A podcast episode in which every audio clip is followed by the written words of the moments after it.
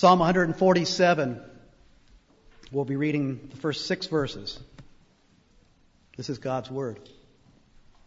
Praise the Lord, for it is good to sing praises to our God, for it is pleasant and a song of praise is fitting. The Lord builds up Jerusalem. He gathers the outcasts of Israel. He heals the brokenhearted and binds up their wounds. He determines the number of the stars. He gives to all of them their names. Great is our Lord and abundant in power. His understanding is beyond measure. The Lord lifts up the humble. He casts the wicked to the ground. Psalm one forty-seven is a song of praise to God. But did you notice that it begins with a declaration of praise to praise itself? Verse one again. Praise the Lord, for it is good to sing praises to our God. It, for it is pleasant, or it is delightful, the original Hebrew says. And a song of praise is fitting. Do you know that joy? Do you know that pleasure? We live for pleasure. Everything we do in life is seeking after pleasure, and it's not necessarily wrong to live for pleasure. The issue is, where do you find your pleasure? Where do you find your satisfaction? And the psalmist is exhorting us to say, find your greatest joy, your greatest satisfaction in worshiping the God who created you and the God who redeemed you. When Christ is exalted and when he's worshiped from the heart and the Spirit of God is present, worship happens, and there is no greater joy. No greater pleasure. And it is what our hope of our eternal existence is all about. To see the face of God and to worship him. The historical context of Psalm one forty-seven, I think, is significant. Uh, we can't be absolutely sure, but there's amazing agreement among commentators about when they think this psalm was written. It was probably written during the days of Ezra and Nehemiah. You remember those days after the two-generation-long captivity in Babylon, where they were humiliated, defeated, beaten, oppressed, taken away, kept as captives in a foreign land. And after the seventy years were finished, the Lord sent his people back to Jerusalem. And one of the reasons, one of the number of reasons why they think this psalm was written on that occasion, when the city was being rebuilt, or maybe even at the point where the walls were finished around the city. The reason they think that this psalm might have been written for that occasion is partially because of what it says there in verse two, where it says, the Lord builds up Jerusalem. As a reminder to the people, it's the Lord who builds up Jerusalem. Even as the walls come up, even as the temple is rebuilt, even as their homes are being rebuilt, this is the grace of God at work, is what the psalmist is saying. You know, they had struggled to praise God while they were in captivity. If you just go back a few psalms back to Psalm one thirty-seven, there it's an interesting contrast because that psalm was written while they were in captivity. And let me just read you the first few verses of Psalm one thirty-seven. It says, by the waters of Babylon, there we sat down and wept, when we remembered Zion. On the willows there we hung our lyres, for there our captors required of us songs, and our tormentors mirth, saying, sing us one of the songs of Zion. How shall we sing the Lord's song in a foreign land? Now that's a struggle that I think we all as believers, living as sinners in a fallen world, can identify with. How do we praise the Lord while we're suffering under oppression, trials, difficulties, brokenness? How do we worship the Lord while we're still suffering? It's interesting. If you flip ahead to uh, in history, not in your scripture, you actually go back to the book of Nehemiah. There's a description of that worship service on the day in which the walls were finished, under the great leadership of Nehemiah. in Nehemiah chapter twelve, I'll read one verse from the beginning of that worship service and then one verse from the end, uh, just to give you a sense of that glorious day. Verse twenty-seven of Nehemiah twelve says, "And at the dedication of the wall of Jerusalem, they sought the Levites in all their places to bring them to Jerusalem to celebrate the dedication with gladness, with thanksgivings and with singing, with cymbals, harps, and lyres." And then it goes on to describe how they arranged one great choir on one wall and another great choir on the other wall, and they had this wonderful call and response worship, and just a joyous day. And here's the summary of it, skipping down to verse forty-three. "And they offered great sacrifices that day and rejoiced, for God had made them rejoice with great joy.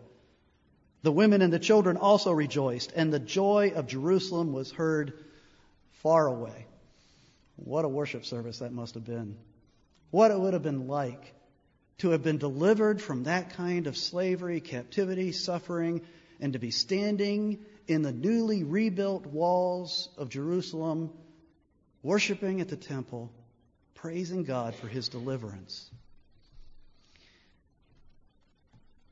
But you know what? You don't have to wait until deliverance comes to worship. And quite honestly, I think the most powerful worship, the worship that gives the greatest witness to the glory of God, is worship that comes from the depths of your soul while you're still in the midst of suffering and brokenness. And so how does that happen? Because that kind of suffering is not natural to the flesh. That's a supernatural work of the Holy Spirit. But how does it happen? The psalmist here in Psalm one forty-seven, I think, gives us a sense of how it happens. Happens in stages, so to speak. The first stage is to acknowledge your need. As you come into the presence of God to worship him, you need to come in already acknowledging your need before him. Look at how the faithful remnant views itself in this Jerusalem worship service. Look at verses two and three. They call themselves the outcasts. Literally in the Hebrew it says those that are pushed down or pushed aside. Those that have been cast aside or beat up by the bullies of this life, whether they're real and physical or whether they're real and spiritual. The brokenhearted, they call themselves. Jesus would later call these same people the meek, the poor in spirit, those that grieve over their own sin and the sins of others. And then finally, they call themselves the wounded, people that are beat up and abused outwardly and or inwardly. I'm convinced that probably the biggest reason why we come into a sanctuary to worship and then walk out unsatisfied, feeling like we haven't really worshiped, feeling like we missed something, feeling unsatisfied in general, probably the most common reason for that is that we didn't come into the sanctuary with a sense of our need. That we came into the sanctuary feeling self-confident, popular, pretty, wealthy, able, not prepared to worship, in other words. Johnny Erickson tells a story. She, as you know Johnny, if you know Johnny and her ministry, she's a paraplegic herself, and she has a ministry taking uh, wheelchairs and equipment like that into poor countries, third world countries, to people that need them there that never get them. And she tells the story of going to the country of Ghana. And one of the pastors there in Ghana took Johnny to meet one of his parishioners, and they went to one of the streets in the city and went to a tarp that had been propped up on the sidewalk in the city, and the pastor lifted up the flap on the tarp and they went underneath, and there Johnny met a young crippled woman named Amma. And Johnny, just to take, make a very long story short, I'll just never forget how she described Amma's greeting. She said Amma looked at Johnny, smiled this huge smile, and said to Johnny, "Welcome to Ghana, Johnny, where our God is bigger because we need him so much." Now, that may not be theologically uh, accurate, but in perceptive reality, in our perception, isn't it certainly true that the more we're aware of our need of God, the bigger He shows himself to be. And the less we feel we need him, the more blind we are to his glory. So the first stage is to acknowledge your need. Praise begins when pride stops. Praise begins when you come to the end of yourself and you give up self-reliance. Listen to these words from Isaiah chapter fifty-seven. For thus says the one who is high and lifted up, who inhabits eternity, whose name is holy. I dwell in the high and holy place, and also with him who is of a contrite and lowly spirit, to revive the spirit of the lowly, and to revive the heart of the contrite. God dwells with those who are lowly in spirit, acknowledging their need and dependence upon him, and pride blocks the entrance to the presence of God. And so as we come to worship, that's the first stage. Acknowledge your need and dependence, no matter what you may look like to the world as you walk in. But the second is second step is to not keep your focus. You don't want to focus on your need as you come to as you actually step into worship. You, having acknowledged your need, then you place your focus upon the one you've come to worship, because that's what worship is. Great worship, and those of you that have experienced great worship, I guarantee you that if it was truly great worship, as God defines great worship, maybe not what you sensed as great worship, but what God would define as great worship, if you've experienced it, it's not because of when you worshiped or where you worshiped or in what style you worshiped. It was because of the focus of your worship.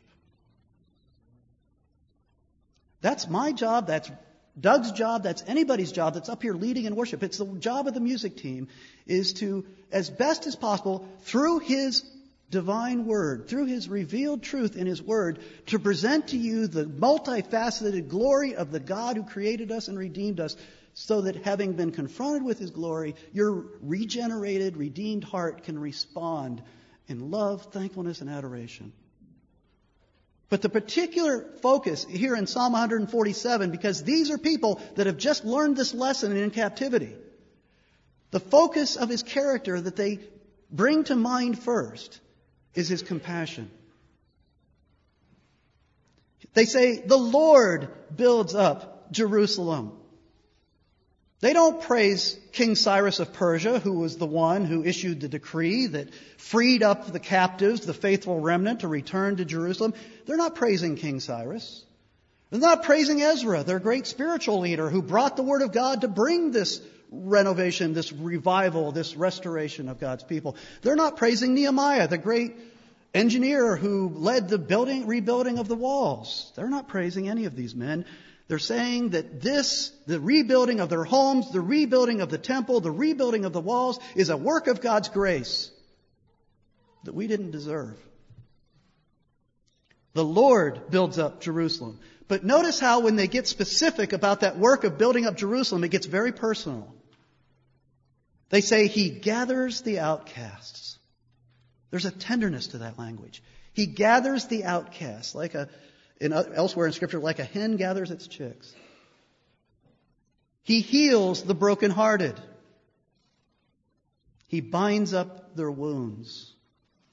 Do you see the image of our great God?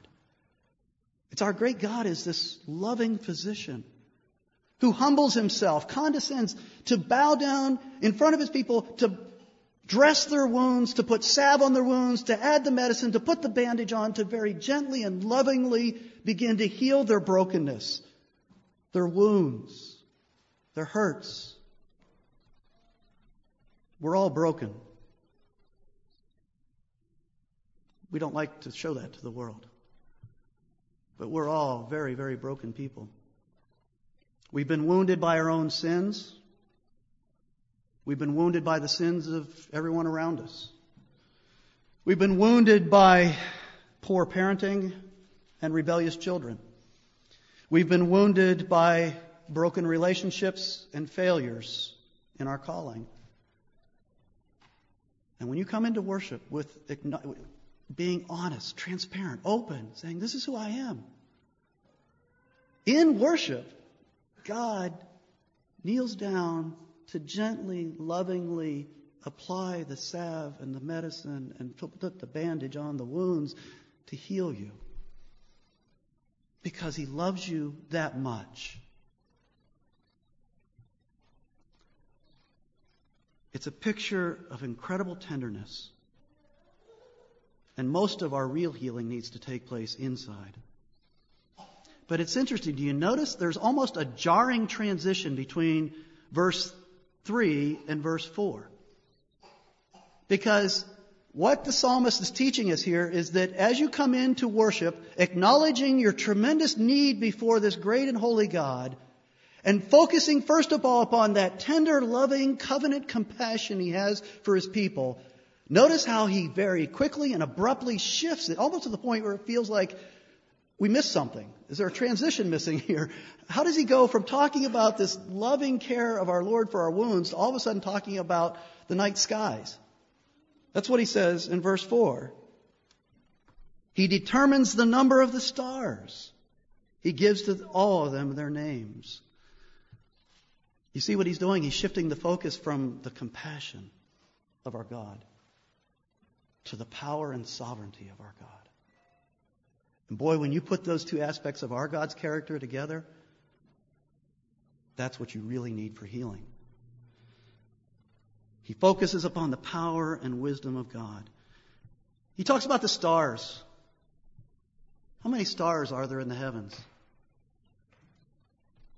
I went online. I had no idea. A lot. I went online. And you have to check back every couple of months because scientists keep finding more. And as our technology improves, we keep finding more and more and more stars. Latest estimate of how many stars there are in the heavens? three hundred sextillion. When's the last time you used that number in ordinary common speech? I didn't really have any grasp of what sextillion meant. So I uh, looked it up, and they told me that the number sextillion, that is one three, followed by twenty-three zeros. Okay, I, I started to get a sense of the immensity of that number. And then they said, well, you know, but still, it's just a little too out there. I, I need a little more specificity on what that number means. It's three trillion, which I do have a vague concept of how big three trillion might be. Three trillion times one hundred billion. Well, that's the best I can do for you this morning. I can't, it's a number we can't get inside our brains. That's how many stars there are in the heavens. And it's not just the number of them, but science tells us that in the observable universe, which acknowledges there's an unobservable universe out there, in the observable universe, the diameter of that universe is ninety-three billion light years. I can't even comprehend one light year, let alone ninety-three billion of them. It does kind of beg a question, and my four-year-old son, my oldest son, when he was four years old, which was a long time ago, he... I think phrased the question the best I've ever heard it. He, we were coming home from a high school football game, and we got out of the car, and we lived out in the country then, and you could actually see the stars in the heavens. And and it, that night they were just spectacular. And uh, I took him out into the field next to the garage and pointed to the sky, and I said, you know, Seth, look at the stars. It, it, God put those there. Isn't he amazing?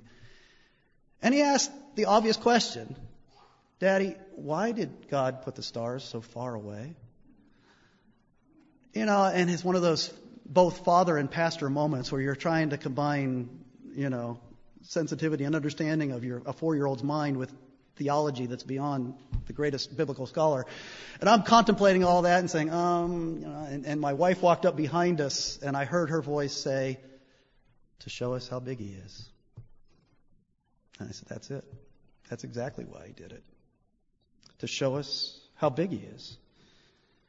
And that's the God who loves us and cares for us.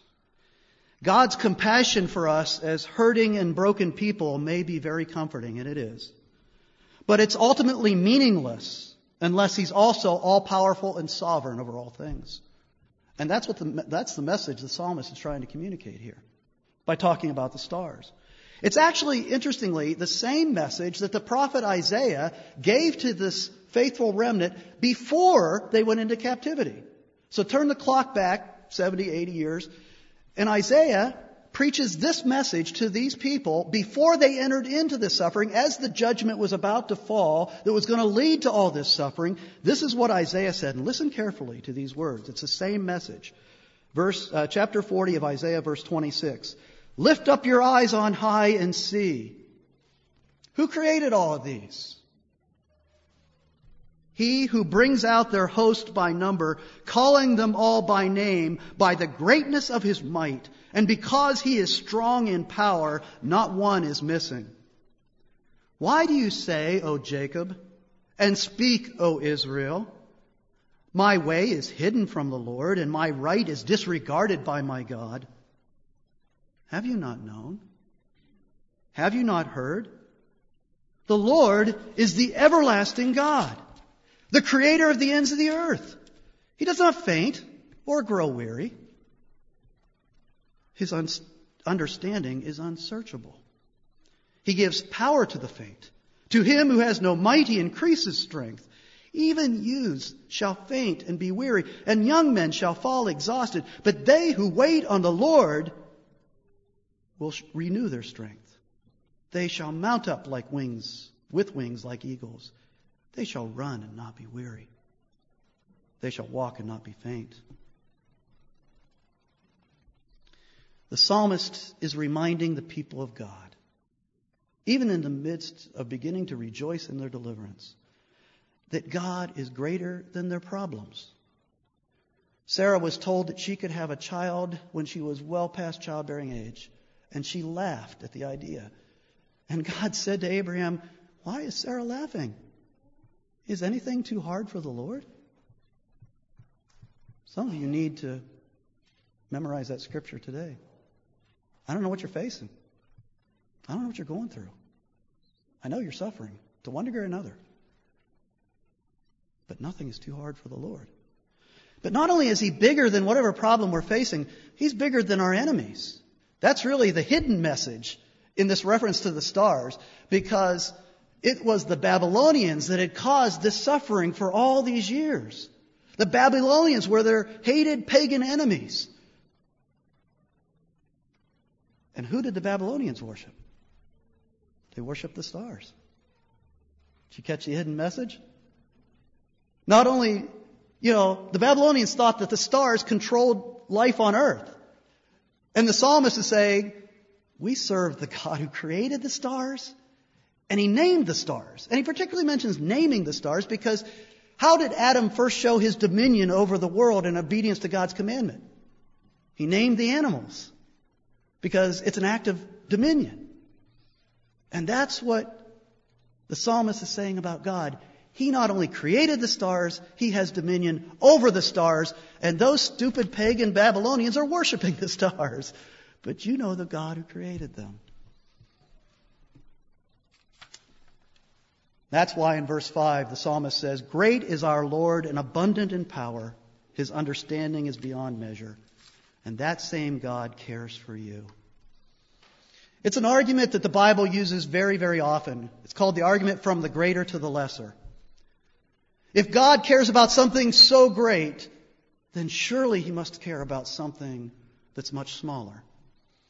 It actually turns the typical unbeliever argument upside down, doesn't it? Where you hear many, many people out there in the world saying, well, if there is a God and he created a world this vast and this complicated, there's no way that he even pays any attention to my puny, insignificant life.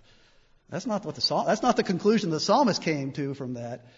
He's saying, hey, if God created and named and controls the stars, don't you think that he can handle your problems in life?